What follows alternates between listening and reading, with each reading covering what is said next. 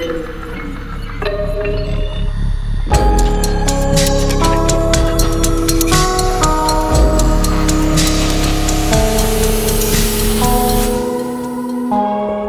is That is effing weird, and it is Media Month once again, and we have a great episode, and we've got something that might, uh, you know, interest you quite a bit. We have our favorite books that we are going to cover, and we have a that can't talk right now. We have a wide range. she is already starting off good. We have a wide range of uh, books to cover. Um, I'm really interested. We all kind of were talking a little bit before this um, about what we picked. Um, I think if you've been listening to the show, I think you can kind of gather what everyone might have picked. Um, but before we do that, I mean, based on the hosts, you'll know who, who picked what. So I'm your host, Alex. I'm Ro. And I'm Tristan.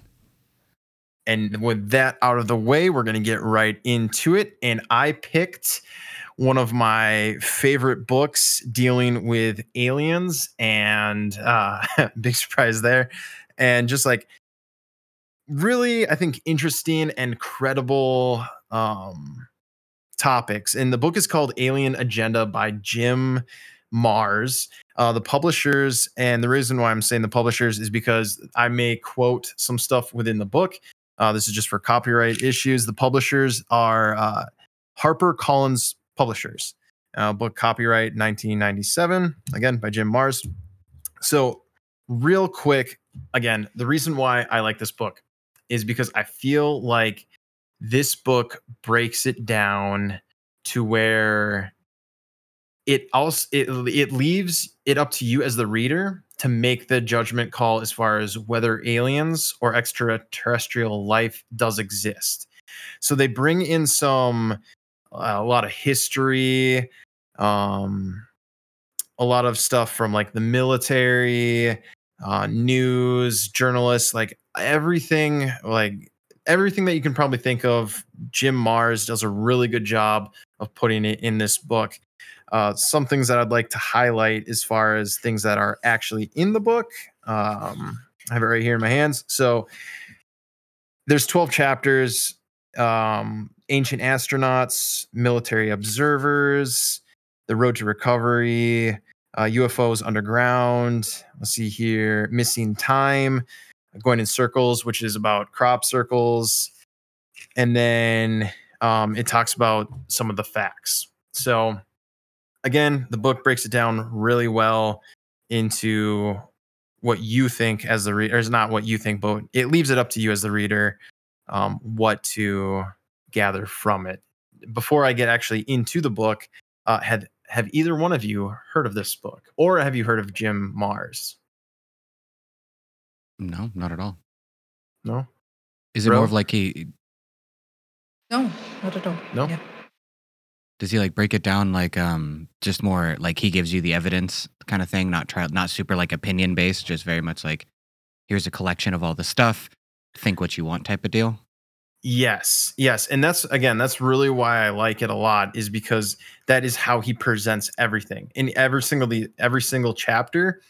It it breaks it down in that way where it's like this person saw this UFO or you know met an alien or something weird like that, but then he also talks about things where people you know might have seen like a shooting star around the same time frame or there was a meteor shower you know it's i'm just giving an example that's not specifically in the book but again he gives two points of views in every single chapter and possibly an explanation to both. So he does that really fantastically.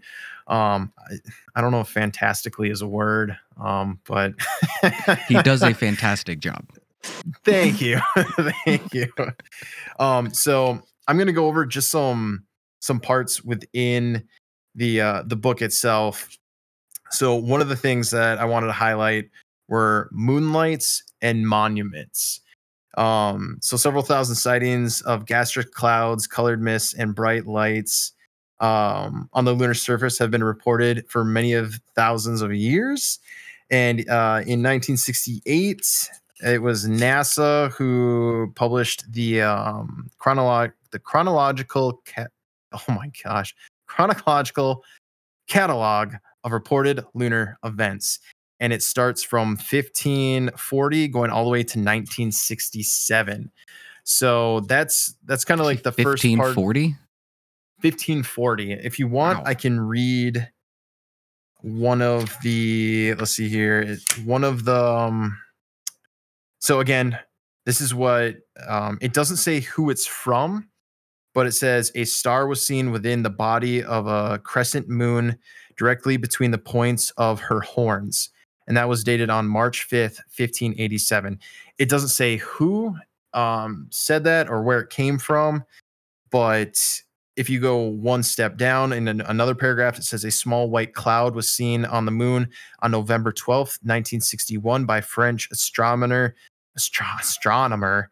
Um, I'm not even trying to pronounce the name because I can't even. T- I, quit making fun of me, all right?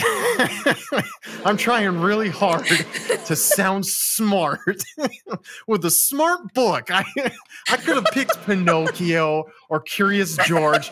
I like those books too. I didn't have to Oh, pick something smart.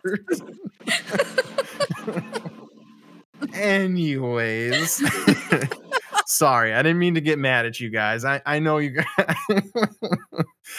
um, but um, uh, who was the director of the Paris Observatory. So again, um, first chapter talks about different things going on with the moon. Um, another um, part in that chapter, and we had discussed this before during ancient structures, is I talked about the moon, and he talks about in, yeah, again, the first chapter is how I I don't remember. I should have looked it up before this, but uh, it's an it's either an indigenous tribe or Native Americans talk about the moon never being in the sky, and then just one day it appears. So again, you can kind of chalk that up to maybe that like based on like the lunar ah, what is it called lunar cycles I think it is Yeah, like the new moon and everything, because it'll like end yeah. just blank. Exactly. Is That so like the I'm not okay, yeah, like it would have been weird if they weren't looking in the sky eh, only on the dark times or whatever and like and then just one day they looked and the moon was there. But you know, it's they could have not written about it until that point, but he talks about how the um yeah, about how the the moon could possibly uh, be a spaceship. Um, another thing that's in there is talking about how there's like a mile long high monument with on the moon. Um, that was really interesting to kind of read That- about. I think it's I haven't heard of that. That's weird. There's a mile Yeah, high me- monument. That does that seems pretty easy to spot. No, miles a lot of feet. so let me let me find exactly where it says that. Um, You're right, Tristan. If you can spot a man on the moon, you can definitely spot monuments that are miles long. Right, and that that was that was the crazy thing. Let's see here. Unless it's on like the dark side, if that's what they're talking about, because you know they are tidally locked, so you can't see the other side. I don't think so. I was reading over it. It looked like it was observable, but again, it was. Let's see here. Um. Okay, so for example, the New York's New York um, Herald Tribune science editor John J. O'Neill on July 29th, 1953, claimed to have seen a 12 mile long bridge straddling the Mare Crisium crater. And so like there's that, but I do remember reading um okay, right here. Another amazing structure. Oh, what were you gonna say?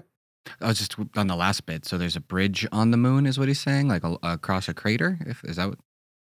That Appar- apparently yeah, apparently in 1953 someone observed it. But then again, it's like, okay, so why why has it not been observed since? Or why is that not like something that is like published in like photographs of the moon? Because you think if there was something like that, it, you know, people would be taking more pictures of it. Or you you, you know, it'd Yeah. be something like yeah. Uh, but for let's see here, let's see. Another most amazing structure is known as the Shard, located in the okay. I'm just gonna spell it out. U K E R T area of the moon, which is at the point nearest to the Earth. And it says the Shard was photographed by Orbiter Three in preparation for the Apollo missions. Um, and the reason why uh, this is odd is because the monument towers up a mile and a half from the moon's surface. So again, that's that's something again I I was unaware of until like going back and reading about reading about it. But it's it's things like that where the author of the book is just really just gathering things that people have said and leaving it up to you and not necessarily pushing it like oh aliens built this mile and a half long structure or he's not putting his opinion as far as based on X, Y, and Z, aliens had to have created the structure. So there's so, that. Alex, yes. um, is there an episode? Oh, is there a chapter or uh, you know a chapter dedicated to Travis Walton, or do you think the author ever met Travis Walton? So there is not a Travis Walton part in the book. However, one of the chapters, let's see here, where is it? Um there's actually three chapters chapter 7 chapter 8 and chapter 9 face to face which talks about uh, a man from venus um, another chapter 8 is talks about missing time talks about star star children um, the the mac attack i, I again I, I didn't read that part so i don't know what that one's about. But then also death from from the sky uh, mutilations uh, the devils made me do it. These again these are just titles of excerpts within the chapter. So it he does go into um, abductions and actual aliens and everything like that. I don't remember reading anything about travis walton but there are some abduction slash people meeting extraterrestrials within the book so yeah What's your favorite version cool. of that? Like, is there a favorite story of a meeting that you saw, or like one that's most credible to you? Um, let's see here. I did want I did point one out. What was it? Oh, I, I didn't mark it, but there there was one within it. I don't remember it right offhand, but it was pretty interesting. It was about oh, I'm not even gonna say it because I know I'm gonna butcher it. Let me while you guys are doing your pieces, I will go back, I will look at it, and then I will mention it. But yes, there was one that I did want to bring up uh, about abductions. So so yeah, um, let's see here. Some more. Let's see here. What was another good? Have you guys heard of Foo Fighters? The the band? no, before it was a band, it was actually um the term Foo Fighters came from UFOs. I And just again, thought that was it- nonsense. That's cool. Mm-mm, no. So the term Foo Fighters was developed in, or not developed, but the term was coined uh, during World War II uh, by the Allies when they were flying their planes. Uh, the reason I don't remember the exact reason why they called them Foo Fighters, but the the Allies would be flying their planes typically at night, and these orbs would be right next to their planes. And there's a story within the book. There's a couple of them actually talking about how pilots would bank to the right and bank to the left, or you know, do these maneuvers, and these orbs would stay perfectly in line with the uh, the airplanes, and then just like in a blink of an eye, they would just take off with incredible speed. There's also another book. I don't remember the exact um, author and the publisher, but it's called Military. It's UFOs during military times, something on the line of that. I'll, I'll try to get the actual name of it. But again, that book goes into. Um, I'm sorry, my my cat is playing with the cords on my computer right now. You've got to pick up the cat and show it to us. Oh, come on. That's my cat. Yeah. That That's- is an awesome chonky cat. boy. Yeah. yeah. yeah, sorry. I'm sorry about boy. that. yeah, right. Um, but getting back on track. Sorry, I'm I'm terrible today. Foo Fighters, yes. So that's where the term came from. Was during World War II. Um, I don't remember. Actually, I I do remember reading stories of both Allied and the Axis, both documenting the same thing. So the Allies and the Americans, British, everyone was thinking that, oh, it was these Germans messing around with like this random technology or advanced technology and following them. But then you also had Germans writing the exact same thing about the Allies, saying that they were working on some sort of advanced technology. So again, kind of cool there. Tristan, you said you didn't know that that's where it came from. No, I just thought it was like a band just made nonsense. That's all. I just thought it was nonsense. They were the fighters of Fu. I never questioned it. Yeah, yeah. Actually, Bro, I you're- thought that, you know, uh, it might be the Nazis. They were famous for doing some weird, shitty experiments. So, so I thought Yeah. it must be those. But then you clarified that even the Germans were clueless. So I don't know who's the third party here. who, well, so who was? and- uh, Yeah, and that's the and that's the thing about like the UFOs and why I like these books and everything like that is because it's it really makes you wonder. All right, if it's and I think that's a perfect example of like that's why aliens or you know maybe not aliens but like UFOs or there has to be some sort of like other life out there is because you have super or world powers at a, like a time of war both documenting something that that that they can't explain. Um and yes the the the nazis were working with some weird stuff. There's i'm sure there's plenty of books. I don't know any right off the top of my head but they were messing around with some weird stuff. Um sorry that's my neighbor's car. I don't know if you heard that. Um yes. yeah you heard it? Yeah yeah um but yeah that's that's uh that, that was about the foo fighters let's see here another another thing that i Uh, one- wanted to bring one piece ba- backing up on that one real quick. Um, just kind of Yep. curious. So from the description, it was basically like balls of light following them, or did they have some sort of more defined form or shape? So, um, for the mo, okay, so it's really weird. Um, I I wish I would have brought the the war t- the UFOs during wartime book up here. Um, but certain ones would have certain shapes. So there was a what was it? There was it looked it had a very weird shape. It looked like a pontoon boat with wings, and it had lights, but it didn't make any sound. And the reason why the reason why it's so weird is because it looked like a plane, but again, like what I was saying, no one took credit for it.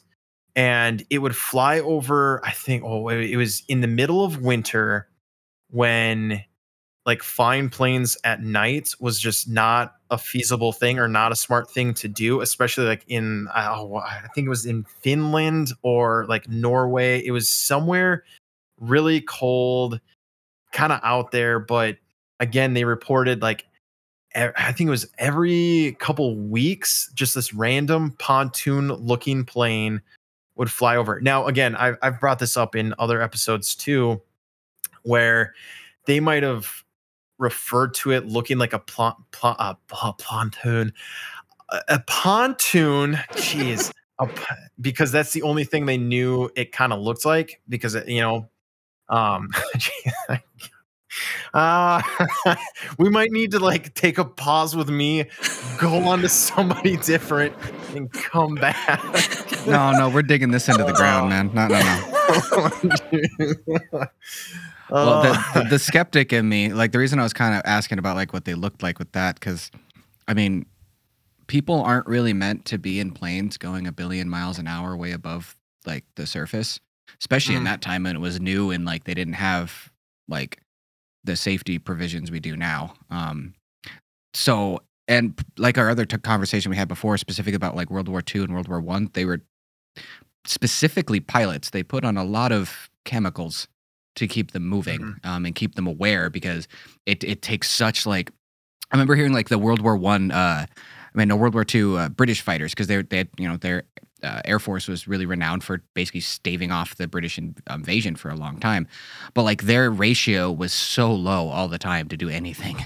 like they go out there and if they see someone, it was really unlikely they would actually hit them because it's so difficult.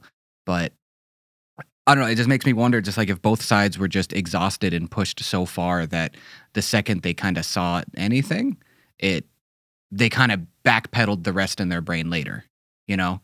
Especially if other people kind of saw something and they could just kind of like that collective false memory thing. Well, all right, let me let me read real quick. Um so this is let's see, his name is Lieutenant or his name was Lieutenant Donald Myers. Um this is what this is quoting him what he said about the the orbs. All right. So it said, I turned starboard and the balls of fire turned with me. Myers recalled, I turned to port side and they turned with me. We were going 260 miles an hour and the balls were keeping right up with us. When I first saw the things, I had the horrible thought about that a German was ready to press a button and explode them. So I, I, I don't know. Like it's it really doesn't. He described them as a ball of fire, which is you know like it. it Yes. So. Mm. Eh, what could it what could it have been? You know, like did, was it just a really bright light that you know because again they didn't have LEDs, they didn't have like the type of lights that we have now, so again we would if we were to see something like that nowadays we maybe would equate it to that like it looked like a big led light but then you think i don't know 50 years from now people would be like no that's totally inaccurate i don't know it just he- they don't they don't really go into too much detail within this book of what some of the uh, aircraft look like um the other book ufos during wartime definitely gets into more of that actual description of uh, the the aircrafts. So there's a there's plenty Alex, more. What's up, bro? I I have always wanted to ask you this. Um, Yes. You know, if you ever, you know, encounter or come across an alien, Oh, so all right. We we don't have a lot of time to talk about this, but All the time in the world, man. yeah, okay. I, I have all right. So there, there, there, there's there's there's two. Okay, now I'm stuttering because I'm so excited about this. Jeez. I'm sorry if you're an audience and you started. I'm not trying to make fun of you. I'm just I'm just excited. Whatever. Okay. All right. It it depends. All right. So if if a little squishy dude like ET came up to me and you know was like ah I w- almost like my cat. I would hang out with him. We would be cool. eh, Like I would I not keep it as a pet, you know. Like, I, but you know, I would hang out with him. We would be bros. It would be cool. Um, yeah. I and but then then again, there, there's like the uh, M Night Shyamalan, uh, Shamalama ding alien. Yeah, M Night Shyamalan. yeah, thank you. where like you know they're they're bad aliens, or like even the aliens from the movie Aliens, where they're like you know have the face hugger thing, and I don't I don't know. Like I think you know at first I'd be a little standoffish. I'd have to evaluate the situation.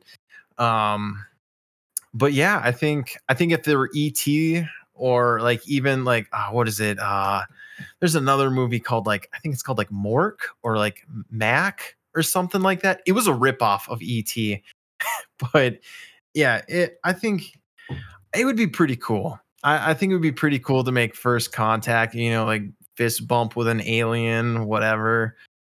You just want a little buddy, huh? Somebody who p- play video games all night and drink Mountain Dew. exactly. So yeah, listeners, you know, whenever uh, we have an alien coming down to Earth, you know uh, who our leader is. Who should we send yeah. to speak to the aliens? I'll probably if if that were to happen, I would drop everything and I would go to the location and just I'm your number one fan. That would be my that would be my like you know like oh but yeah. it does- I Wearing What? that thing. the, the number one finger. a foam finger. well, but yes, the the book Alien Agenda, it's it's really good. it it talks uh, again, we, we were kind of talking a little bit about it, but it, it really just breaks it down really in a a really good way to where you as the reader get to make that call. Um, plenty of good, you know, topics. Um, areas, a lot of different areas. Uh, one I didn't cover, but, but were uh, crop circles. Just really touching on that really, real quickly. He does go over, um, because I don't know if either one of you read into this or know about this, but some of them are man-made. People go out there with two by fours and rope and will actually like push down the crops. He talks about that, but then he also talks about how different instruments and electronics like can go kind of haywire in these areas. So again, leaves it up to you as the reader as far as like what you want to believe. So good. I think I think it's I think it's pretty uh a pretty good read, especially if you like aliens like me. I, I say go check no it out. No one out. likes aliens like you. yeah. I am I am the ultimate alien lover right I, here. I was about to say that. but sounds like a cool Tristan, book, man. Y- yeah, yeah. If you guys, yeah, if you guys wanna wanna borrow it, just let me know. I'll, I'll ship it over to you. yeah, sure. I think it'll be cheaper to just buy one, honestly. Yeah, I, th- I think so. Might be faster too. Oh, all right, Tristan. You the book that you're about to bring up, um, I had never heard before. Yeah, I talk about it a lot on this show because it's like hands down my favorite book. Um, it's Player Piano from Kurt Vonnegut. Um, it was his first book actually. Uh, he wrote a lot of like little short story kind of stuff that would be in magazines because that's how he was making money. Um, for a while, it's just literally selling short stories, and this was like the first novel novel he wrote. Important thing to know about him, like personally, is he worked for General Electric around the time he wrote this, and he also was a uh, prisoner of war in Germany during World War II. Um, Really? huge influence on his life. Yeah, a bunch of his books are about um, basically the after effects of war, which is pretty common at that time because it was such a big Mhm. staple in human history. A lot of media for like the next fuck like 50 years were basically based around that war. And he was no exception. But he took it a little different because he was kind of known as like a sci-fi kind of writer. Um, a lot of those kind of weird serial stories, stuff like that. But um, basically, this book it takes place after. Oh, Tristan. go ahead. Yes. Yeah, I was I was gonna say I, I don't mean to interrupt you, Oh, you're good. but I bro. think one author who is just notorious for just like putting himself into books is Stephen King. Oh, Like I love his every it- he Love has it. a lot of good books and a lot of good material. I'm surprised none of us picked any of his books or anything like that. But I thought about doing The Shining or The Shining. As The like it. Shining, oh, that's a great That's book. Such a good book. it is. The movie and the book are completely different. And did Rose So freeze? different. Um, But yes, um, Stephen King, like almost, I feel like every one of his books is always about a writer. He, like the main Yeah. character is is a writer. Uh, what is it? Misery, Shining, uh, Room Four Thirteen, I think it is. the body is too for Stand By Me. He's also a writer Yeah. in that one. He's just a kid. Yep, yep. So, and It, granted, he's like a writer. It is a read, dude. Yep. It took me a year to get through that book. Oh, really? It's like fifteen hundred pages. And Oh, it's just like- I, I read it like I read it in like a couple of days. I read like the first half, and then I just needed a break from it. Then I didn't touch it for almost like six months, and then I you know, cranked out the rest later. Just it was it's just so dense, but it's he like it's it's just like the movies, but like he takes every instant and just stretches it out for fucking ever, but like in a good way. Like it's it's like when you look at a pretty picture, like there's not really a lot of relevant content, but it's just pleasing to read. Yeah, yeah. That's really cool. I'm gonna have to check that out. But sorry, I didn't mean to interrupt you. I was no, just no, wanting to good. point that out. He's one of my other favorite authors, so um, I I own a lot of Stephen King books. Um, but anyway, so the basic plot of this story is it was written in 19 like 53, that plus or minus a few years, and it's about a world past World War Three. Because remember, the mentality then was that the World War Three was inevitable because World War Two was inevitable. That's just kind of how they felt. Um, but during this war, World War Three, what ends up happening is while everyone's off fighting, um, a bunch of the scientists and men at home start developing uh, machines that are automated. Right, no more people having to run these machines. Um, it's all an automatic process. Now, it uses 1950s language as far as what the future will look. So it's a lot of like those tube, cathode tubes, and like punch tape for computers. Shit like that is what they picture yeah. the future. They had no idea Yep. about you know microprocessors or any of the stuff that would actually happen. So, Yep. but that, but they he extrapolates those small concepts into a world that is effectively run automatically for the population. Right? Everything is done by machines now. Now, when that happens, it divides the entire country into basically two sects. You have the engineers and managers, you know, the people that run the machines and run the corporations, and then you have fucking literally everybody else. Um, and it completely polarizes everything. Now, our story player piano takes place uh, really between two people, but mostly just one. Uh, this guy, Paul Proteus, is his name. He's a manager in Ilium, New York. Um, and he runs one of the the biggest sections in that area. Um, his father was actually one of the main. Go ahead. Did you say alien? No, Paul Proteus. No, no, no, no. What what part of New York? Ilium. Oh, I thought you said alien. I was just like, oh, alien. I will say this now: there's no aliens in this book. There are absolutely none. It's all just regular people. That's why it's so fucking sad. Um. Anyway, uh, where was I with that? Uh, ba- so his father was basically like the equivalent of the first prime minister of like the new country that was reformed and reshaped after World War III. Um, Paul's father was, so he has a lot of high hopes for him. He's 35 years old. He's young. He um, is like at the top of his game, type of thing, right?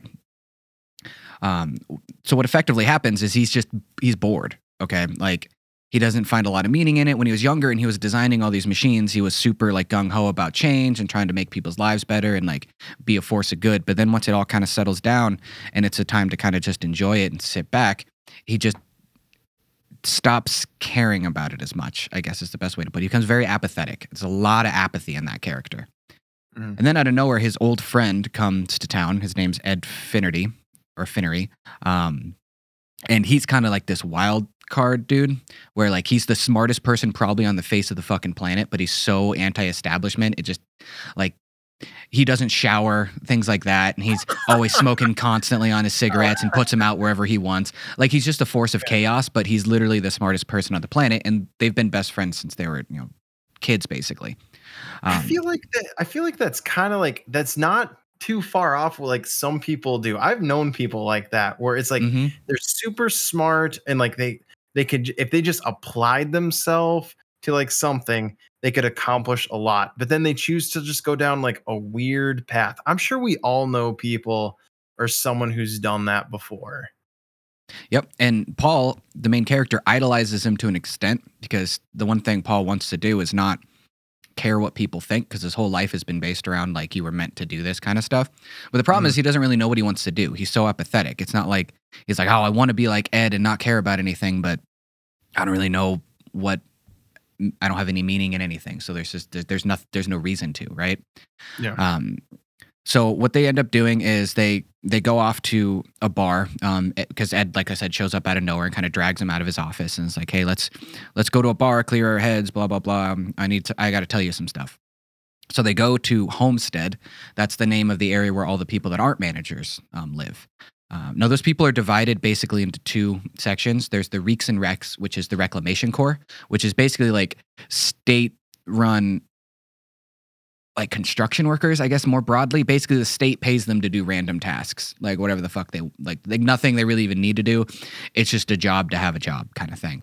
The only other thing you can do is join the army. Those are literally your two choices if you do not have the intelligence and are measured smart enough to be an engineer or a manager. That's that's it. Huh. But as you can imagine, the people in Homestead throw the best parties, so that's where Ed wanted to go because they have much more fun. yeah Um, so they go to a bar, and in that bar, they start drinking, having a good time. And where the namesake of the book is, there's a player piano in the background, which is like an automatic piano that you can put like a quarter in and it'll play a song. Um, and they end up meeting this guy by the name of Lasher. Uh, he's a a minister, um, and also with an anthropology degree. Just weird mix, but that's what he is. Uh, and he basically starts talking to them about the meaning of work, and that becomes the overarching theme of this whole book. Um, is the meaning of doing something that matters, right? Because if you perfect your society and you have nothing meaningful to contribute anymore, your soul basically dies. You have no purpose. And that's where like you, you can get things like the violence can come from that. Um, just all kinds of bad choices can come from that feeling. And that's exactly how Paul specifically is feeling because he feels like he has no purpose in what he's doing. There's there's nothing he can really improve or change in the world. It's just about him accumulating more power and wealth. And that's not really what he cares about. Um, he just wants something meaningful in his life. So they end up leaving the bar and kind of going back about their business, but it, it, it plants this seed in Paul's head about wanting some sort of change, but it, it doesn't manifest, honestly, really ever throughout the book. He just stays pretty fucking apathetic the entire time. Um, what specifically comes next after that? Sorry, I'm trying to. Cause it, it, bounces back and forth between a few points, so I'm trying to get the narrative straight. Um, no, no, that's fine. I, I was just gonna add, like, I feel like, I feel like that's almost where like, that it just reminds me of like when people have, I guess, like a midlife crisis, where exactly it's like they're, it like where they're trying to be like, okay, what's my purpose? What's my legacy, and everything like that. And like, I guess like just thinking about that because like okay I, i'm 30 years old and everything and like that i, I want to say like i've been kind of not like i've had those thoughts but it's weird how it's i do find myself kind of looking back and having that like wondering like maybe if i applied myself a little bit more i would be someplace different or like what would my life be like if i went down like rather than getting an associate's degree? What if I would have gotten a bachelor's degree? Would I be in the same spot that I'm at right now? Or would have things changed? Would have made my life any better? So I find myself almost like doing stuff like that. And I feel like that's almost kind of like what's going on in the book that you're talking about. Uh, basically, yeah, it's it's kind of an extreme version of that. He's having a serious existential crisis because um, mm. he's trying to find his place in a world that he helped create, and he's starting to realize the ramifications of what he did. Because remember, he was instrumental in getting these machines to run themselves. Well, a really funny thing that they did that it just it baffles me today with how people program things now, but this was their interpretation. So what he did is he took the best lathe operator that existed. You, you guys ever seen a lathe work before? So it's basically like a spinning uh, thing of metal and then you it's spinning on a spindle so super fast and then you take a cutting tool by hand and you can shape it like that like woodworkers do hmm. that a lot um, but that's effectively how anything round made out of metal is um, made um, mm-hmm. you program them now uh, i've I've done that before. Um, but you can do them by hand, and it's actually really fun to do. So what they did is they took the best manual lathe operator they could find in the country, and what they did is they recorded his movements in every possible conceivable way of different things he could make, and they basically recorded it to punch tape. So they made programs off of his movement, and then now he doesn't have a job because they don't need him anymore. They are actually doing that now with what is it? There the there's a concept of a robot in the kitchen where like you you tell it what you want it to make okay. and they've they've made or they've what do they do? They like they recorded a chef's hand movement so like chopping an onion. They they put like cameras all over the place like how he's holding it and like all this stuff and like the the speed and everything and then they program that into this the robot to do the exact same thing. Now again my memory's kind of fuzzy, so I don't know if it was just like a concept, but I do remember oh, I do remember seeing that before. Like I again, that's, probably on Reddit. That's just Ratatouille, but it's a robot instead of a rat. oh, I didn't like that movie. I'm not gonna lie. I didn't. I was, was not okay. a fan of that movie. It was. Why? Because it was okay. Rat? No, no. I, I just, I feel like it wasn't. Oh, what was it? It's Pixar that makes that, right? Pixar that makes those movies. Yeah, I, one, yeah. I felt like it wasn't Pixar's like best movie. The the the short though. Do you guys remember what the short was before the movie? No, God no. Oh. it was about aliens. it was it was the it was uh what was it uh the alien I'm we're getting way off topic. I'm sorry. Uh the the alien that um it's like in practice to abduct people it's like there's a big alien and like a tiny alien, and there's like all these switches. And the, the the little alien is just like looking at all these switches, and he's like, uh, and the big alien has like a clipboard, and he like he presses just a random one, and the dude like hits the wall. It's funny. I liked it. It was pretty good. But okay, back to your story. Enough about aliens. Okay, this is the last time I bring up aliens on this this episode. Basically, what happens is, like I said, the the seed is planted in his head that he needs to make a change, and in his head, what he decides that he needs to do is quit, because someone in his position to quit is literally like unheard of. No one does that, and you're also it's your state required to have a job too. Like it's not it's one of those kinds of futuristic dystopian things where like you have you can't just not have a job like you have to be registered into something um, so for him to quit is basically unheard of so he gets that planted in his head, but he's just like, I need to get some prep work first. Because, like, my wife will never understand how I'm feeling unless I slowly introduce her to these concepts. Because if I just throw this all at her at once, she's going to think I'm a mad person. Now, I'll say this right off the bat his wife's a bitch. His wife's awful. She's just not a good person. Is she not supportive of him? no, not even fucking a little bit. She so she's one of the people that was from Homestead. So she was basically lower class and she Oh. trapped him into marrying her by telling him that she was pregnant when she wasn't. Then it turns out after they got married that she can't have kids at all and his whole lineage just dies, but you know, it's also un- inappropriate for him to divorce her either in this kind of social structure. Well, I was gonna, but eh, like, is divorce an option though? Yes, but not if you want to like live your life at all. There, you just completely become ostracized from that. And yeah, so if he wanted to keep moving up, which up until this point he had wanted to keep moving up, it was not a possible option. And you know, as he goes back and forth with saying parts about how he does love you. Her name is Anita, and like, um, they, he does this thing where he does like the italics of it, where like she'll say "I love you, Paul," and then he does "I italic love you, Anita," and it's emphasizing that he's not really sure. And then like at the end of the Oh. book, the, it flips, um, because yeah, she ends up cheating on him with some douchebag. Um, Jeez. yeah, she's not. your- She's not a good. She's not. This she's is your not a good favorite person. book. Yeah, mostly because the ending is just great. Um, but anyway, so he- what he decides he wants to do is go. What's up? Tristan, Are, are you okay, Tristan? No, but this is my favorite book. So what he ends up deciding he wants to do is to buy a farm and live off the land and work with his hands because that's something that rich people think is fun when they don't have to work in their life. So he buys a farm because he has plenty of money. Uh, and there's like an old innkeeper dude who works there and like he has to stay there because he's part of like the family t- stuff. So he insists on being there, blah, blah, blah.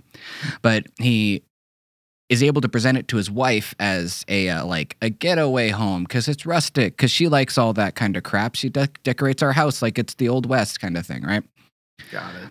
So he inevitably brings her there um, as a romantic getaway, basically being like, "Hey, look at this thing I bought." And the first fucking thing she does is say, "Oh, cool. Well, I'll tear that down, and I'll put this here, and we'll tear this down, then we'll install lights here, and a blah blah here and here." And he's like, "No, the whole point of this place is that we have nothing, right? We don't have amenities or comfort or nothing. It's supposed to be a hard life, so we can, you know, actually find meaning in it." And she thinks that's the most absolutely ridiculous thing in the world. Now, closely following this, what ends up happening is there's this giant conference that they go to. It's called the Meadows. I talked about this on the Alex Jones episode a little bit, um, where basically it's a meeting place of all the top performing managers, engineer, all the top performing people in the co- um, country get invited to this thing, and it's basically a grooming process to move them up forward. There's a lot of little like games and ritually things and stuff like that that kind of vets people, and your performance at that conference basically dictates the rest of your career if you if you fuck up in the first five minutes, like there's a guy who got overly drunk, your career's done. You're you never are going to pro- progress for the rest of your life. Um, just to kind of summarize what happens pretty quickly, uh, him and Ed are both there. Um, Ed just kind of makes a show of a lot of things. Like there's a checker match between um, Paul and like a robot checkerboard, and um, Ed like pulls one of the wires to fuck it up because you know Paul's a Paul's a master chess player, but I mean, a master checker player, but uh, you know, it's a it's a robot. You know, you know how those things go. Um, so what ends up happening a little farther down is they have this big sacred oak tree um, that they all kind of use as a symbol of unity and accountability and friendship and all that stupid stuff. So what they end up what ends up happening is someone rips. how is friendship bad and how is unity bad? it is when it's put in a manipulative fashion. Oh, okay, okay, yeah, all right, that's right, that's right. Okay, yeah, you're right. This is all this is all based around manipulating people into thinking that they're better than others, so that way they can maintain control. Got so it, in that's in right. that context, what they're trying to do is bad. It's using good concepts for evil, which is way worse. Um, Yep, yep. So some, someone ends up ripping the bark off of the tree, and he gets thrown out, and then it ends up all basically being blamed on Paul. Now the reason it's blamed on Paul is his big bosses decide that Paul needs to infiltrate this group of rebels. Let's call them. They're called the Ghost Shirt Society. It's something that a bunch of uh, Native Americans would wear, pretending to be. I think they'd pretend to be like haunted ghosts, just to fuck with um, the Americans trying to take over their land. So they made this thing called the Ghost Shirt Society. Um, Hmm. So th- they co-opt that and they make this like underground revolution thing. Lasher, the minister, is the leader of it, and Ed Finnerty has already joined it because he just that tickled every button he has. Um, so what they want is they want Paul to infiltrate it because they know all about what happened at that uh, that bar, that meeting. They know all about it, and they want it to go away. Um, also, there's a few other small things Paul had done, just kind of pushing a little far. Like he had an unregistered gun in his car that you definitely can't have, and they knew about that. Um, there's something else wrong with his car, and then like th- there's a couple just little things that they were able to kind of like be like, hey, you kind of have to do this now, or you're you're fucked. Um, and he just went along with it because his plan was to just infiltrate and actually end up joining them. That was actually what he decided he was going to do then. Um, it's just to actually join the society and see what they're kind of all about. So as he's leaving, he comes to find out that yes, his wife was indeed cheating on him and wants nothing to do with him anymore, and she thinks he's a rebel and a traitor and horrible and disgusting. So uh, Paul tries to convince her that like, hey, no, I love you. Like you're not. Uh, I'm not an evil person. Blah blah blah. This is what's going on, and she just basically thinks he's trash and leaves him for the person who was gunning for the same job he was. She's awful. Um, I don't know why. I don't know why women are written in books and portrayed in movies that like that that often. It always seems to happen. I don't. Always drives me nuts. Um, but anyway, so he ends up quote unquote joining the rebels, which not really. Basically, they they basically take him prisoner. I guess is the best way to put it. Um, they use him as a face, is what they do. So they basically put Paul as the leader of their rebellion, but he doesn't do anything. They they literally drug him and keep him like locked up. Yeah. So what they end up doing is they plan a giant revolution uh, to take over the state. Um, Paul ends up getting out, and he ends up being captured by the state at this point, and he's um, on trial, and for you know treason, all that good crap. And he admits to all of it, and he's just like, yeah, blah blah blah. I did this because of this and this and that, and it. He makes a whole big show. Um, and at this point, everyone still thinks that he is. Uh, at least his bosses still think that he's on their side, and he's trying to take him down from within. Uh, until he actually goes on the stand and starts saying like what he actually feels. But the problem is he doesn't even really know what he feels at this point because the people that he thought he was going to join and have a revolution literally just held him as prisoner. So like he has no home and no nothing anywhere. His family's like completely destroyed. His work life is destroyed, and this revolution that he was deciding to join is basically just a big facade. Um, so the revolution does kick off, and they actually break him out in the courtroom before sentencing can happen because the entire world basically starts rioting. And the whole point, the structure of the plan was to destroy the machines that took away the livelihood of man, right? You know, the, the machines that took them jobs, th- those ones, right? Um, but people being people, as soon as they started rioting, they just fucking started riot. They just broke everything, like everything they possibly could get their hands on.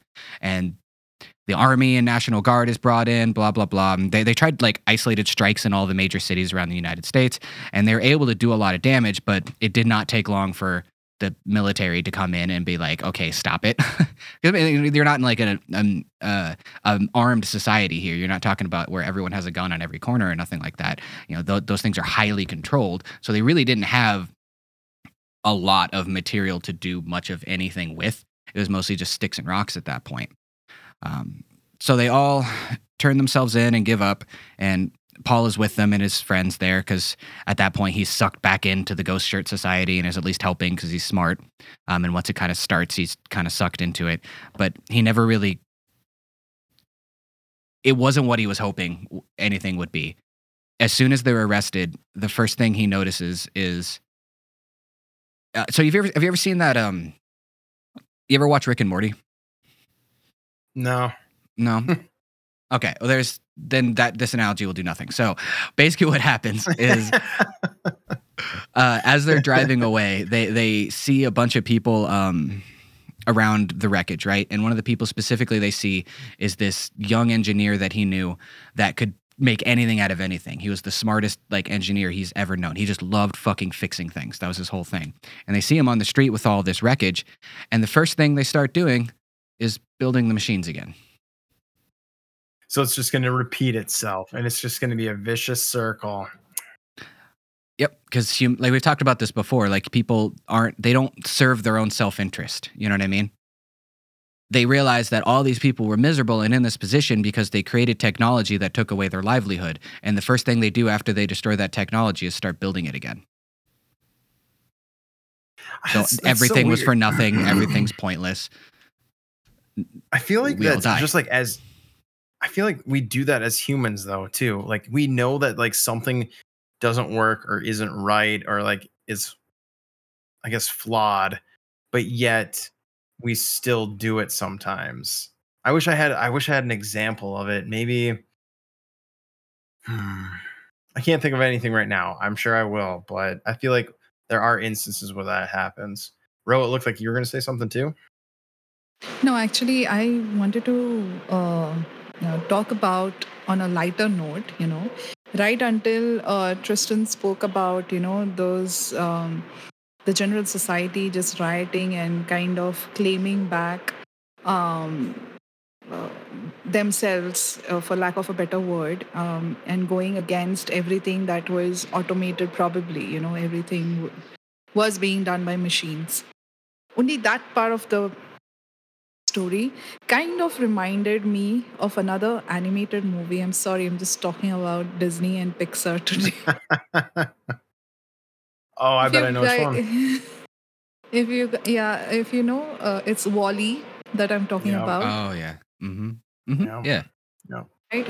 And those humans are so fat, they, they, they are constantly on their chair, right? They are not doing anything. And then the captain eventually just pushes a button, and then from there, everybody kind of uh, reclaims their lives as a human should live. live. So, yeah, that, that was Yeah, the something. themes that are very popped up in similar. He just Yeah. equates it at the end of the fact that unfortunately, I, I feel like that's an inherent thing people want to do, but once they do it, they're immediate. So like the the the big people from WALL-E, what they're gonna do is as soon as they start creating their society again, they're just gonna make a society in which that they're gonna get fat and then go on a spaceship again. And it's just this Yeah. cyclical thing of just it, it's inevitable that people are gonna do that. There's a uh, movie that came out recently called uh, "Save Yourself." It's a it's an indie movie. I believe it's on Hulu. Um, but it's these it's a it's a couple and they notice that they're like spending too much time um uh, with like technology and like on their phones and computer. And like it, it gets down to the point where like they're they're trying to be intimate with each other but then one of them gets a text message and is like oh i have to answer this. And then just like the intimacy is just gone. It's just like they're- and then they're just back on their phones. Um but uh they go out like they just make an agreement. They're like let's get off technology for one week and then th- that's what they do is they they get off their technology like they take they bring their cell phones with them but they go to this cabin in the woods and they just try to like center themselves and like you know try try to be a human again but they start learning real fast that they have no skills whatsoever. And the funny thing about this is at the time that they decide that they're going to do this an alien invasion happens Oh, God, you promised. You promised you'll not Oh, that's speaking. That's right. I, I said I wasn't going to mention anything about aliens anymore. Whoopsies. God damn it, Alex. um, but it it it was a uh, it was a pretty decent movie. It and it just kind of Honestly, showed. when you said when you said cabin in the woods, I expected two things: ghosts or serial killers. not aliens. Yeah, I thought it'd be a horror thing too. I didn't. I didn't think it'd go all sci-fi on us. no, no, and it's but it, it it's kind of it kind of shows you where I guess like like I guess now like how I guess if you were to say like an influencer or something like that where it's like or maybe like today's like younger generation like if things were to hit the fan are they going to have any sort of skills to survive? And it, it, like they do they end up surviving i don't mean to ruin the movie but they they do end up surviving i won't say how or anything like that but they do make it. It's rough but they make it. And it kind of reminds me of of that book a little bit where i guess in a in a sense where yeah like they maybe not because i guess he starts rebuilding technology but i don't know I, I just wanted to bring that up But you also need to think about probably the fact that they have been around technology probably their entire life. And to Mhm. start everything from scratch like a Stone Age man may not be possible. And they will eventually lie, uh, rely on technology to kind of make their life simpler. And from there, it just grows. And then they are back to point A where, you know, they did not want technology to take over their lives so much. True. So the reason this is my favorite book is I think it's important to remember that to be human inherently means that you use external tools. That's just an inherent part of being human. We wouldn't have gotten anywhere True. evolutionarily until unless we did that. I mean, part of the reason I think this is just one theory as to why our brains grew so big is because we started eating fish, which required us to use tools because primates aren't able to really grab fish with their hands very easily, right? Like they were forced to use these things to grow and change. So it, technology, at its most basic sense, is inherent in human DNA. It's something we are always going to create, even if it's just sticks and like generic tools like that. We're always going to do that. So we're always going to be forced to live with that impulse to create bigger and better things. Humans have always done that.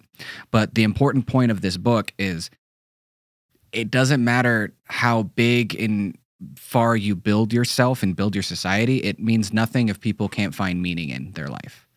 If people don't find meaning in their work, if they're unhappy with what they're doing, if they feel stuck, right? If they feel like they have no ability to progress and move forward and by their own damn right move up. As soon as you take away that aspect from people, that's where trouble brews. It doesn't matter how much technology you have. You just have to make sure that that technology is in the hands of people that could do something with it. You can't separate, you know, that that that old adage where separate the worker from the means of production, right? You can't take away these tools from them. They have to be an integral part of those tools to feel like they have meaning in a society.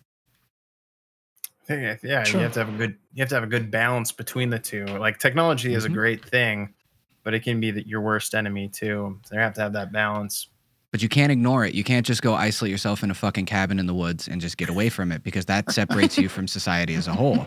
You can't just do that. And like that's you know what these people were trying to do in the book. And at the very end, they show you the fallacy of it. And Kurt Vonnegut does that a lot in his books, where he sets you up on a point, and he like it's the whole book feels like yeah, down with machines, down with the establishment, fuck the government. Like that's how he kind of builds up the whole book. And then at the very end, he's just like, oh wait, no, none of that meant anything. Fuck. All right, like you do need it still yeah you have to learn to live in harmony with everything around you. Mm-hmm. that's i'm gonna have to read that book i'm gonna have to read that book it probably it's gonna recommend it. take me a minute but It's not that long actually. It's only like um hold on, I have a I have a copy over here. This is a collection of like his early ones. I've his whole I have his whole set. Um that book is like two inches thick I'm, oh I'm no, it's like gonna read- there's like there's like six books in here. Um oh, oh oh okay okay okay okay uh, player piano is 300 and like 5 book. Yeah, 305 pages. No. Wow. no i It's- can't it's not, do It's not a long book. It's, it's short, man. That is short. I'm telling I told you, Curious George, if it doesn't have pictures, I, I'm not gonna read. I will draw you pictures for it. okay, that that works. They will be stick figures, but they will be pictures. Uh, Okay, that wraps up my my depressing story about why nothing is. I I like it though. Like I think I think your book like it it's gonna be one of those where where it has a lot of meaning and you have to you have to like you have to be aware of that too. You can't just I guess it's not going to be a in your face like action or you know like it's telling it's one of these things you have to put it together. So yeah. It's supposed to make you think about yourself and about your life and kind of your station in it. And like, you know, like that midlife crisis thing, it gets you thinking about like what's important to you. And that's kind of the point of it. yeah, I can definitely tell. Mhm. Ro, what? Scary Yes. story story think- time. Yeah, I think both Tristan and I are pretty excited to hear what you have. So, what is it? God, no pressure. All right. Yeah. I mean, uh, of course, everyone knows that my favorite topic is ghosts, horror, and paranormal and supernatural. So, um, the my author has written over 500 books, ranging from horror, fantasy, and science fiction. Um, it was honestly very difficult to pick and choose just one of her books. So what I did is, and I can show it to you, is I actually wrote down a couple of her. Uh, I actually wrote down a couple of her, uh, the names of her books in, on a sheet of paper, and I Oh, just closed my eyes and you- put my finger You on covered one. up. You covered up the mic, Ro. We couldn't. We couldn't hear what you were saying. so what what I showed to you guys is the is the name of uh, her books that I have read. Um, the top favorites that I uh, like. Uh, I just wrote the titles of those. I closed my eyes and I put my finger on one of them, and that's how I decided that this is this is the book that I'll be talking about. So before that. I begin, of course, a bit about the author. So my author's name is Amy Cross. Um, if you guys have heard of her, I mean, if It you read, bell, like a little bell. so um, well, Amy Cross is from London, and uh, from what I uh, read in one of her interviews, is that she really loved the Narnia books as a kid. And she is also inspired by Emily Bronte's style of working, which I think is quite experimental. So, the book today that I chose is uh, called The Haunting of Black Witch Grange or Black White Grange. I don't know how to pronounce that. So, uh, the story starts uh, in the present, where a team of researchers um, gain permission to enter this house, which is some, which is supposed to be haunted. Um, Paula is one of, uh, or is actually one, uh, is our main character, um, and she's part of this research team. The house is haunted by a ghost or spirit named Elizabeth Moringham. Now, the way the story is written is it, it, it keeps taking us from present to past to present again. So you just really have to concentrate a lot. But having said that, what I really like about Amy's style of writing is that, you know, at least for me, I can literally see the characters, you know, come to life and the scene being played in front of me. Like it's really easy for a reader to get into the book and flow with the story. And which I think is a great job, especially for ghost stories or horror story writers. It's not easy to kind of capture your reader's imagination. Yes, Alex, you were saying. I was gonna say like that. I think is a huge piece that you have to try to do because I think Stephen King does that pretty well too So in his books, where like they make it really immersive and they put you almost where like you can see every little thing and like it's yeah. So I Did you, gu- I think I know what you're talking about. you ever read any of the Game of Thrones books? Mm-mm. Yes. Motherfucker do. will have like spend like five pages talking about the food. really? yeah, uh, like literally, that's you're hungry as shit by the time you're done with it too. But he like the, the detail of every little thing, how it's prepared, it's the best. Does he have like the recipe in the the book, like two tablespoons? Kinda. It's more like it's just describing all the elements in the dish, where it's just like this roast Oh, duck with this yeah, super you can type of literally sauce. end up making it. Oh, Oh yeah, you got to grab like a big like stein of beer and just eat like a roast duck while you're reading it. It's the only way to do it properly. I'm sure that's what he was I agree. doing when he was making it. Like, oh yeah, this is good. Nom, nom, nom,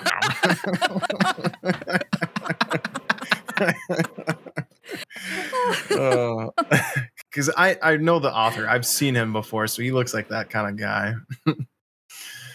You have Ugh. like in person?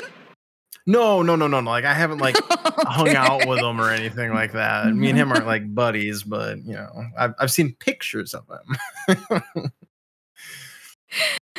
Right. Okay. Um. So, uh, Amy Cross. Right. So, but like any other horror movies or ghost stories that you read, Amy also has characters that you would, you know, probably want to throttle by the neck. like Yep. when you watch, when you like when you watch a movie, especially horror movies, you'll always have this character who will go ab- around in the night without switching on even one light bulb, going like, "Who's there?" Like, who's going to answer? It's me. Who's there? no, see, that's you bring up a great point. I don't I, ah in in like scary movies and uh, I guess books too. Like I don't understand why they do things like that. Like I I I, I never understand that. Like they go down to the basement where they hear a sound like in the middle of the night. Uh, yeah, it's why why why not bring someone with, bring someone with you? Why not turn on all the lights? Why keep it? Why are you not? Exactly. That's my first question. Why are you not switching on the lights? Why do you want to go with a candle or a Mhm. tiny torch? Or you notice the, the modern trope in horror movies where no matter what, their cell phone just suddenly stops working. Oh yes. yes. Yes. Well, I guess you have to you have to make it relevant. You know, like you have Yeah, to. well, you got to take the cell phone out of the equation because it like fixes most of the problems you run into. Like in yeah. uh, like oh, a creepy thing I'm seeing in there. I'm gonna look it up real quick. Nope, that's a bird, and you're done. true. True. That is very true. Or even like are using like the pipes? the flashlight. Yeah. know? Yeah. you. Or are those pipes creaking in the house, or is there really someone in the attic? Yeah, I mean, uh, we have those people also, right? I mean, they'll go where they're not supposed to, and they'll go alone. Like they, you'll have ten people in the house, but no, you choose to be the brave one for no reason. Who does that? Nobody's that brave. no, no one does it. I don't even do that. No. I don't. if anything, I send my cats. The cat that I showed you, yeah, I'll be like, go, go see what it is. Like you first. Hey, they, they. I think that's what it. I mean, that's the. Uh, what do you say? That's the myth, or I don't know. It's the truth. Cats can detect if there are ghosts or spirits nearby. I think my cat's just dumb and just likes to stare at the wall.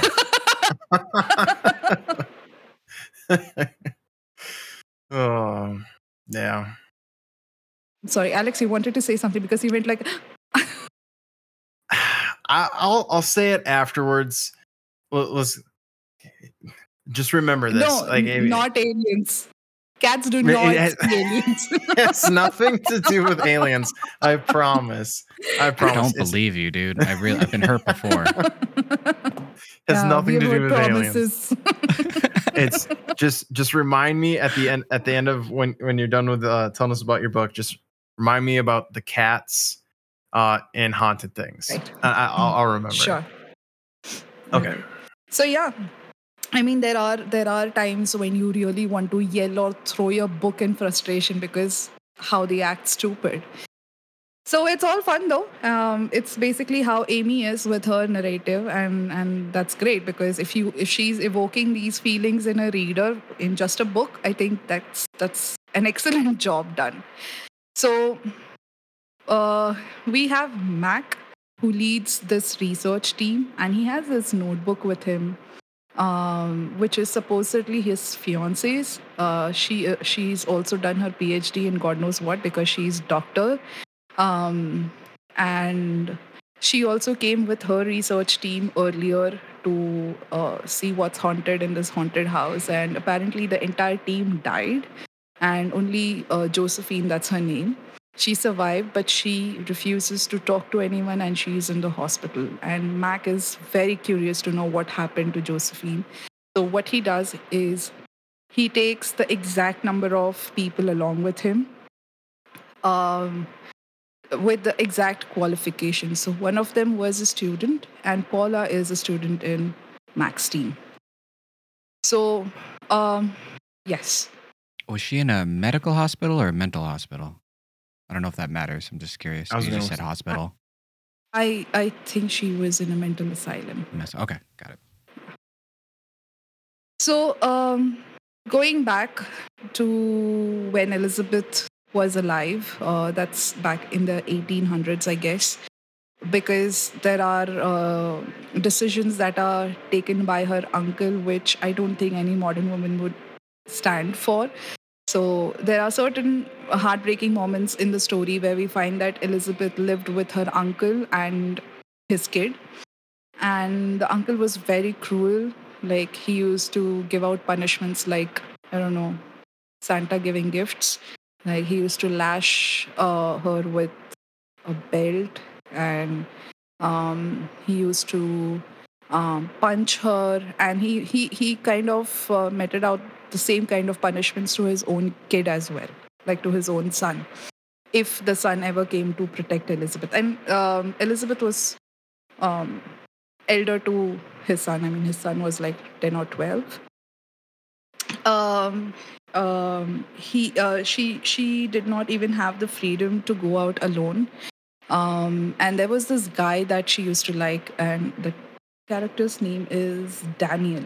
And so uncle, the uncle is very rich, and Daniel comes from a working class, and he asks Elizabeth to kind of run away with him, you know, because he knows how the uncle treats uh, Elizabeth. But um, the son, uh, or Elizabeth's cousin, it has become kind of manipulative, staying with his father.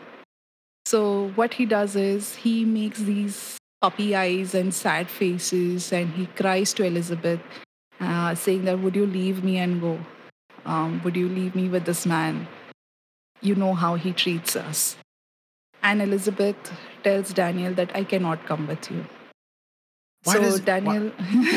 Why, why doesn't she just take the young kid with her? Like, boom, problem solved.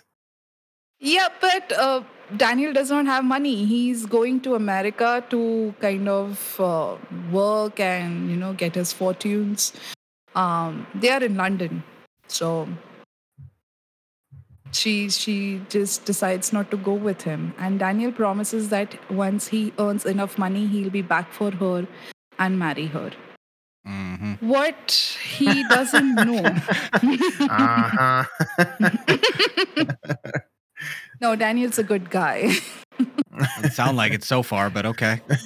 yeah. So, uh, what he didn't know is um, Elizabeth's uncle. He used to keep her at home and he kind of used her to entertain his guests. And I'll use the word entertain in quotes.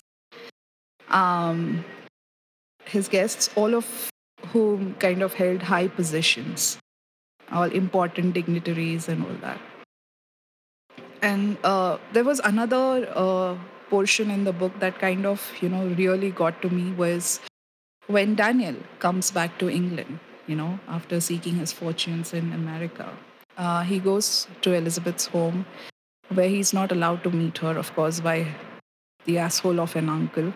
And later at night, he goes to, you know, meet her secretly. And while he's walking on the grounds, he sees a grave. And he, he, he starts to dig it like a little, and then he hears a scratching noise from the grave. And he digs it even further. So basically, oh, sorry, why he started digging it is because he saw the grave and there was a pipe poking out of, I mean, from below the ground. And he starts Okay. digging it, and then he hears the scratching sound. And he sees a coffin, and he opens it, and he finds Elizabeth inside, still alive. And her, like, her ha- hair has fallen off, like, it's half gone. She's almost naked, her clothes are in tatters. The meat on her bones were chewed off, that Daniel re- realizes that she ate herself to keep herself alive. What the I can see that look of horror on What books are you reading? this is insane. what? No. Ah. I can't imagine. Like I'm I'm just like I'm I'm thinking about that. Like if if you got buried alive and no one's coming for you. Do you- okay, so okay, question for both of you. Put yourself in that situation.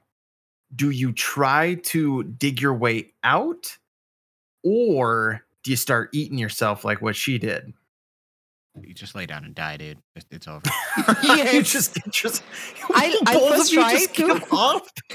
Yeah, like I'll immediately, obviously man. first- I'll probably suffocation. I don't even have to try a lot. Yeah, you just get your heart rate up a bunch. You're gonna eat up all the air. It's over real quick. Just go to sleep and have a nice nap, man. It's fine. no, no. Like I, I, what I would do is I would take the pipe that was sticking out, eh, yeah, and I'd get it down, and then I'd start poking, you know, like start jabbing my way up. That's what I would do. Or I'd take off my shoe. Well, could you use a shoe? Did she have a shoe? Was she wearing shoes? Did she have a shoe? or did she have something hard? Like a like a uh, like a belt, like a belt buckle or maybe maybe one of the nails, not like her fingernails, but like the nails in the This Did woman was eating herself. Don't you think she tried probably a few other things first? I don't know. I don't know. People are Before weird. you- You you Just jumps right to eating. Like, all right, whatever. both of, both of you just were like, nah, just give up. Well, if I had salt, then maybe I'd consider eating myself. But I don't Oh know. my I need some sort of gosh. seasoning. oh my gosh. Oh, well, oh. well, welcome to Hacks. Today we'll tell you how to survive if you're buried alive. Don't laugh. Don't laugh. At least I'm trying. I'm trying to get out of the grave. Oh. Okay, so he finds her. yeah, She- she didn't She took a couple mm-hmm. nibbles from her arm or her leg or or something. oh, Just a taste, you know. just a just a taste. Just a taste. Right. The saddest part is so what he also sees are I mean, there are some bones that she's held and she has, you know, uh, pierced into her stomach. What? When he sees, he notices ho- that Pierced a hole in her stomach with a bone. That's what happened. Yeah, yeah. Go, yes, go, go, yes, go. uh, Okay, okay. So she has bones. Okay, hold on one They second. her bones? Was she eating She has- first? She, I, I think, I think she. Uh, uh, okay, no, you- you're still here. Okay, she, so she has bones. Okay, yes. she has, she, she has bones. You can't just say Yes. stuff like that, bro. Come on. Okay, okay, but this, there's your tool to you got to start chipping away. You had a bone. Was it a femur? that has sentimental value for her. Can I complete? no, no. We will She's- stay on this She, till till midnight. I don't care. We will figure this out. Alex has gone off the rails. Oh. like okay, Alex all right. I- just wants to know why didn't she pull herself outside the coffin? Yeah, that's what I mean. And I think I, I think I already know what you're gonna say, and I think maybe the audience knows too. But go. All right. Well, finish. Whose whose bones were they? She was holding Oh, bones. Daniel. Who's Daniel notices that those bones are of a newborn baby. Okay, didn't know that. Uh, All right, that kind of threw, threw wasn't the right bones. All right. oh, Jeez.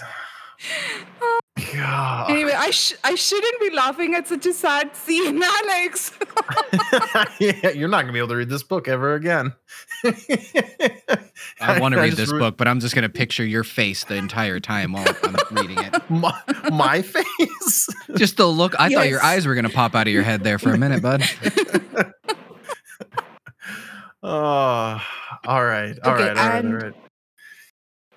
And uh, those bones had teeth marks on them uh, on the newborn baby's bones so elizabeth Oh, tells God. him that as soon as her baby was born her uncle tossed it to wild dogs a newborn baby Ah. and then she says that she's just trying to put her baby back into the womb because that's where he'll be safe Okay, I'm done. Oh my gosh, this is insane. you Super serious? sad. yeah that's the book i didn't write it i'm sorry Uh, I- honestly, I thought when you said that there was teeth marks on it, I'm not gonna lie. I thought you were gonna say that she was eating the baby. Baby. Yeah, I thought Yes. the same thing. Yeah, I, and I think everyone listening was probably gonna think, but no, I thought the bones were of the uncle's kid.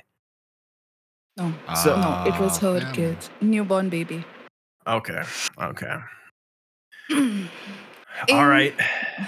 Yep, yep. Keep in the present, yeah, in, in the present, Mac is also an asshole. No surprises there because he's led his team to certain death and he knows it. It's just that his team doesn't know it.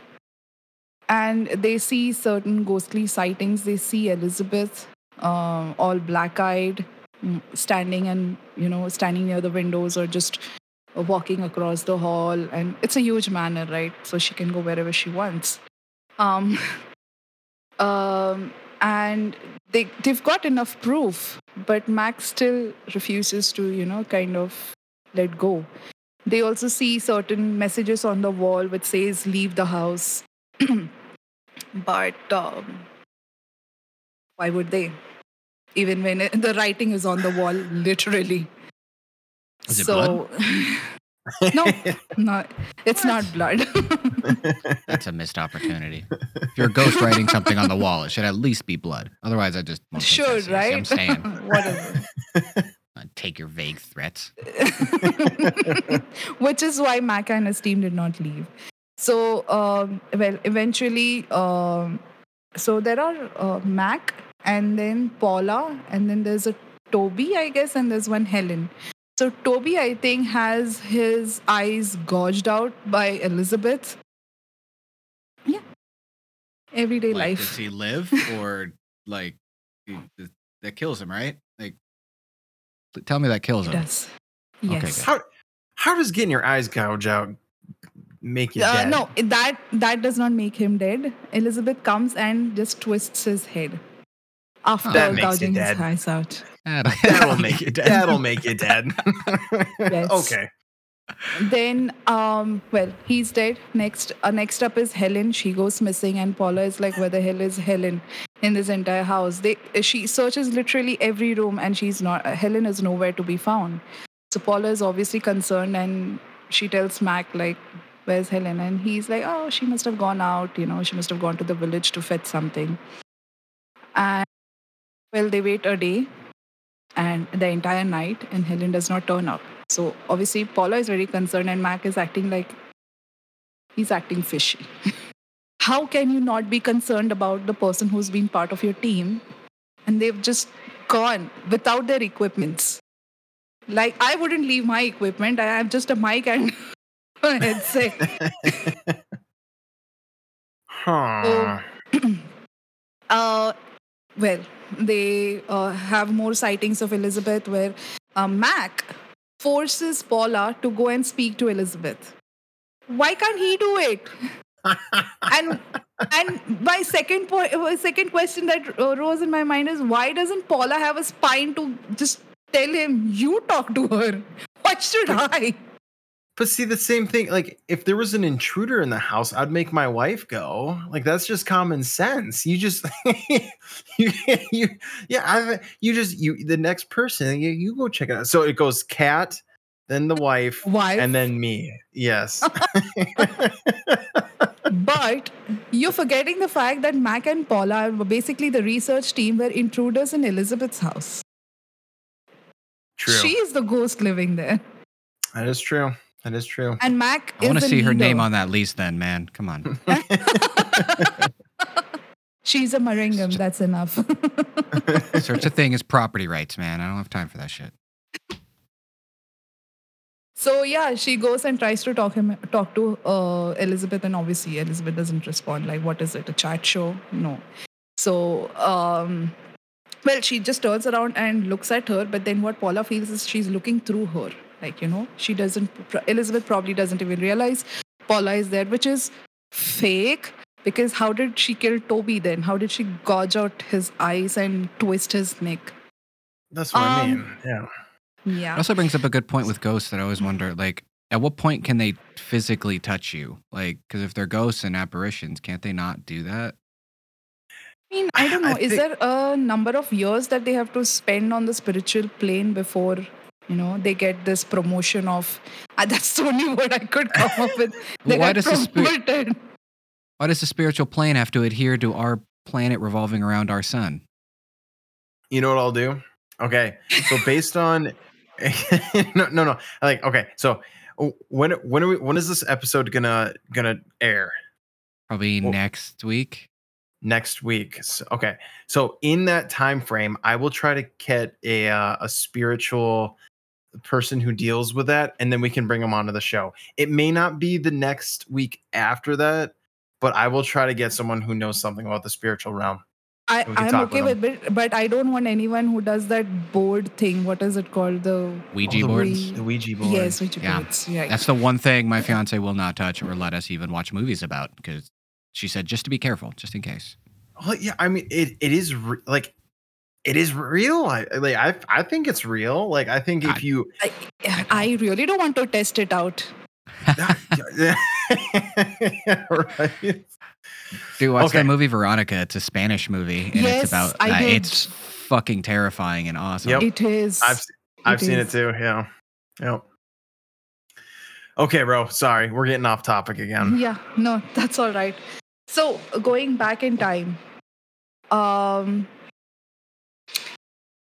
Daniel saves Elizabeth. I mean, he kind of picks her up and gets her back to uh, whatever motel or hotel. Not really hotel, but a motel where Holiday he was Inn? staying. yeah, because I'm sure they were Eight- around. 1800s. Let's see. Let's Google Holiday Inn.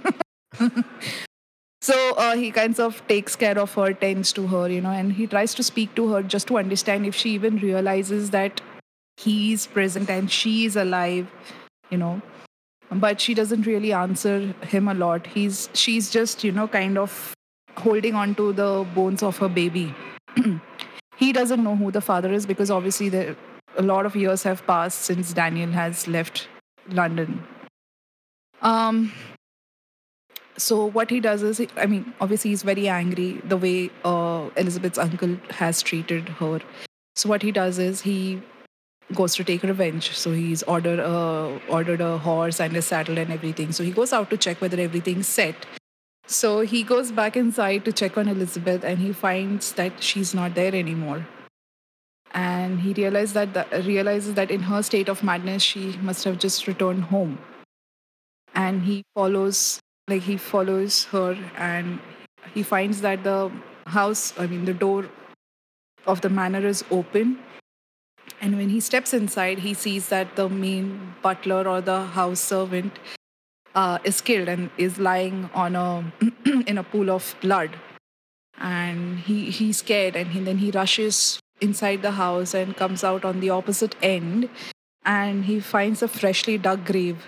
And elizabeth's uncle is holding her um i think with a knife to her throat. And elizabeth just tells daniel that you know it's okay. I will be back. And the uncle is like you know laughing at her like laughing at her and daniel like look at you guys. You you you can't do anything.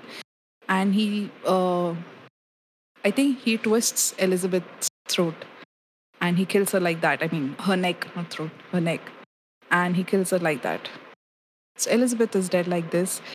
Uh, daniel is shot at um, by the uncle yeah he doesn't have a knife he has a gun so he shoots daniel and he twists her neck and um, Elizabeth's cousin, he sees everything and he yells at his father, like, What have you done? You've killed Eliz- Elizabeth. And the father is like, You shut up. You've been involved in, you know, uh, allowing Elizabeth to kind of be bound. And, you know, they used to drug her every night. And she used to think there are ghosts in her room. When in fact, uh, it was it was the uncle's guests um, with uh, with some kind of uh, mask on their faces and you know to whatever. Um the then through the door comes a priest. And the priest is like also also sees all this and then he yells at uh, the uncle that what have you done? You've killed elizabeth and the uncle says you've enjoyed elizabeth's bed too Ooh. and you should know that the baby born to her was your son Was the was the priest a main character in the book too? Like was Oh, it he was uh, he was just one of the no. okay. And having said that, so the priest is like, no, so this is my last chance to, you know, kind of make peace with God. So I will go to the authorities and just let let them know about this. Like as if a man with a gun is going to allow you to just walk away calmly to authorities. So obviously he's shot dead as well. Um in the meanwhile, um, the uncle just yells at his son like to go into his room and all that. And he goes up to give him like a, a good whack or I don't know what. Um, and Daniel is like uh, on the verge of dying, right? He's been shot at, or he's on the verge of dying, and he sees this spirit, or uh, his he sees this figure entering the house, and he thinks that he's delusional because he's dying because he can see Elizabeth. And Elizabeth's quick, man. Like she died and her spirit just rose to take Mhm. revenge. That's how it Um, works. But that was quick. Like like, she must be like full of hatred. Anyway, so um, uh, the uncle is hitting the son and he's trying to like you know kind of twist his arm and break his bones and things like that. And the son uh, somehow runs away from his room, and uncle follows, and then he comes face to face with Elizabeth's ghost, and uh, he gets scared, obviously, and he's praying to Lord for mercy, and then she just says, "You look at me, you look at me." And then the moment he looks up at her, she gouges his eyes and tears him, like literally ripping his skin, his clothes. Um, like you could see the white of his skull, and that's how she kills her uncle. And then, yes, Alex, I know. Jeez. I mean, like rightfully so, but holy cow. Okay. Yeah. All right. And I think he totally deserved that debt. Death, death, Yeah. debt. um, then uh, she also goes to kill her cousin. And Daniel just screams at him, like, you run and don't look back. And he manages to escape. And Elizabeth turns to Daniel and says that if you survive, burn this house down so that I can go and kill every Maringham that exists in this world. I will not let his bloodline survive. And obviously, Daniel does not have the strength to do it, nor does he want to do it. And Daniel dies, unfortunately. Uh, between the research team and Elizabeth's story, so after Elizabeth's story and before the research team, um, the house is obviously empty. Like nobody wants to step inside a haunted house. The stories must have passed on generation to generation. The house is now up for rent, and there is a family that has come in uh, father, mother, and daughter. The daughter can hear uh, or hear and see things like happening around her like she can see a lady standing near the window when she's in the garden and all that she tells her parents and typically the parents do not believe the child i don't know why what what is this trope as well i mean i've seen it in movies i know we are short on time but i have so many questions like why is this I mean, I th- I think it's that like just kids in general have like a very vivid um, imagination yeah. So it could There- be something like that. There's a subreddit called "Kids Are Fucking Stupid." yes that's a subreddit that's a subreddit i follow anyway, so uh, um the uncle's son or Elizabeth's cousin has obviously grown older, and he comes to visit these people in the house. And the moment he enters, there's a lot of activity in the house because Elizabeth knows it's him. And then he looks up when they are at the dining room, and then he just walks up to wherever whatever room that she was in. And well he's killed by elizabeth. To cut a long story short without any drama. And then obviously this family sees what has happened and the mother and father realize that oh my god we were wrong. Our, our daughter was right they pack up their bags and go and since then uh, nobody is allowed to enter the house and it has never been put on rent and neither does the Maringham family allow anyone else to enter till this research team uh, goes to check. Anyway um, lastly uh, paula is you know kind of uh, helen is found inside one of the rooms and it is uh, in the present day helen is found in one of the rooms and paula is like where were you? And she only says help me and mac comes from behind and he's like uh, call let's call for an ambulance. Paula eventually realizes that it is mac who kind of um, attacked helen and hid her and then brought her back in the room. Um, and when she's coming down the stairs he pushes her down the stairs because that's how the student in um, Josephine's team also kind of died, and he breaks her leg with a hammer because her leg didn't break during the fall. this guy. This book, not this guy. This book. Jeez. Well, I want to write a letter to the author and just it's gonna say three words. Are you okay? right. well, um, well, Paula somehow manages to drag herself out, and there is this caretaker of the house who uh, comes because of all the yelling that Paula does, and he's like, "The last time I heard yelling here, I did not come, but I regret that now. So I did not want to make the same mistake, and hence I've come." Karke, uh, I just spoke Hindi. I'm sorry. Uh, Sweet. That's cool. and he's he's smart enough the smartest guy in this book. I really love him. He's got cans of gasoline. He um he just you know goes inside and he uh, pours it and he burns the house down. He takes paula to the hospital. She survives. So house is burnt paula survives and you think happily ever after right No. No. Why? No. No. After this, based on what you've said, no way. So Paula goes to meet Josephine at the hospital or the asylum, and she tells her that, in fact, Elizabeth was killing everyone inside. However, there was another ghost that was trying to prevent Elizabeth from killing those people, and that ghost was Daniel. However, his ghostly presence was weak, and he couldn't kind of stop Elizabeth. Sounds like he's a The little book- bitch. I don't like. Come on. Well, I don't really blame her. Her newborn baby was just tossed to the wild dogs and she was raped. I'm not discrediting her pain. I'm just talking about him. If he's trying to stop her, he may have as well just not been there. oh, yeah. huh, yeah. He's a weak bitch. Stop. Don't.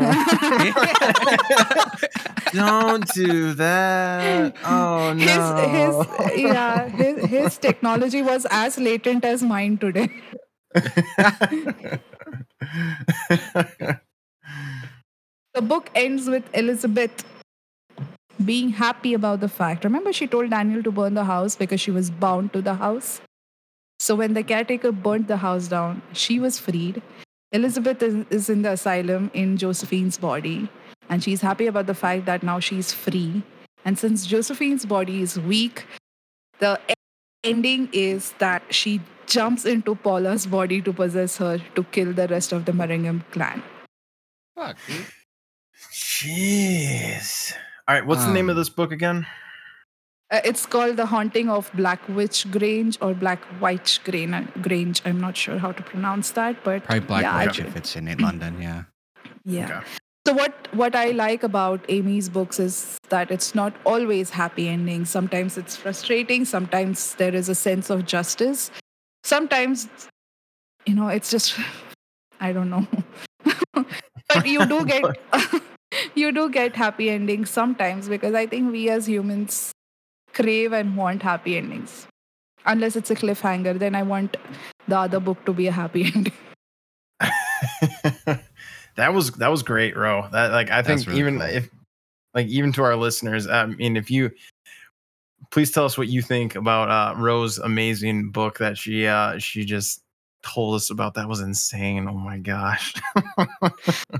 Oh, one more good thing about this author, Amy Cross, is that her books are free on Amazon.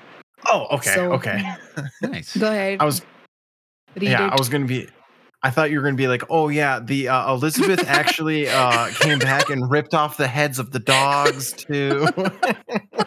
Hey, She's not. you not- leave the dogs out of it. yes, only Lewis and Clark can eat puppies, okay? oh my gosh! Stop. oh, Even ghosts have mercy. right. Oh, okay. Well, that was a that was a very. If you stuck it through that entire episode as audience member, thank you, and we hope you liked what you just heard. Uh, we came at you with a lot of different um, topics. We had the aliens. We had the technology with humans building it and not learning from their consequences. And then you have uh, Rose with just don't fuck with people or they're gonna come back and haunt you. Or oh jeez. Rip your eyes out. yeah, Got your right. eyes out. Anything last for uh Tristan, anything from you? Ro, anything from you? I'm just gonna be sad the rest of the day, man. don't be sad. I don't know what to I- I say to make you happy. I should have gone first and let Alex go last. No, that would have set a tone. That would have set a tone, man. That would have been hard to come back from. You think so? Yeah. I think so, man. I wouldn't have Yeah. wanted to talk at all anymore. I would be like, you know what, my book is dumb. I'm just gonna go curl up in a blanket. Yeah. Oh, all right. Well, if you enjoyed what you listened to, hit us up on all your favorite social media pages, such as Twitter, Instagram, TikTok, and YouTube. And we even have a Reddit page if you want to post anything crazy and out of this world. And where you can find the latest content where we have the most up to date information with what's going on in the show and what you can look forward to for future episodes. And remember, we aren't looking for normal, we want stuff that's effing weird.